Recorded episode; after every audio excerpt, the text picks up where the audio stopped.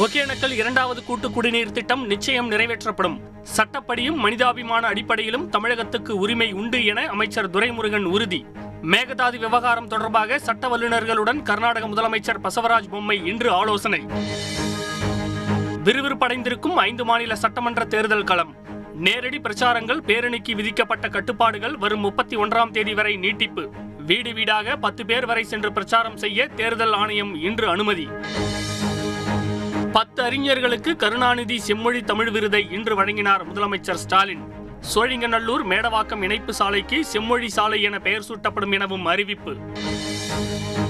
தமிழகத்தில் இன்று பத்தொன்பதாவது மெகா தடுப்பூசி முகாம். ஐம்பதாயிரம் மையங்களில் ஆர்வமுடன் தடுப்பூசி செலுத்திக் கொண்ட பொதுமக்கள்.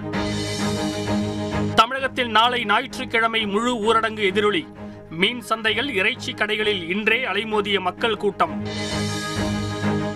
தஞ்சாவூரில் பன்னிரெண்டாம் வகுப்பு மாணவி தற்கொலை செய்து கொண்ட விவகாரம். பள்ளி நிர்வாகத்தை கண்டித்து தஞ்சையில் பாஜகவினர் கண்டன ஆர்ப்பாட்டம். நீதிமன்ற உத்தரவை அடுத்து பெற்றோரிடம் மாணவியின் உடல் இன்று ஒப்படைப்பு.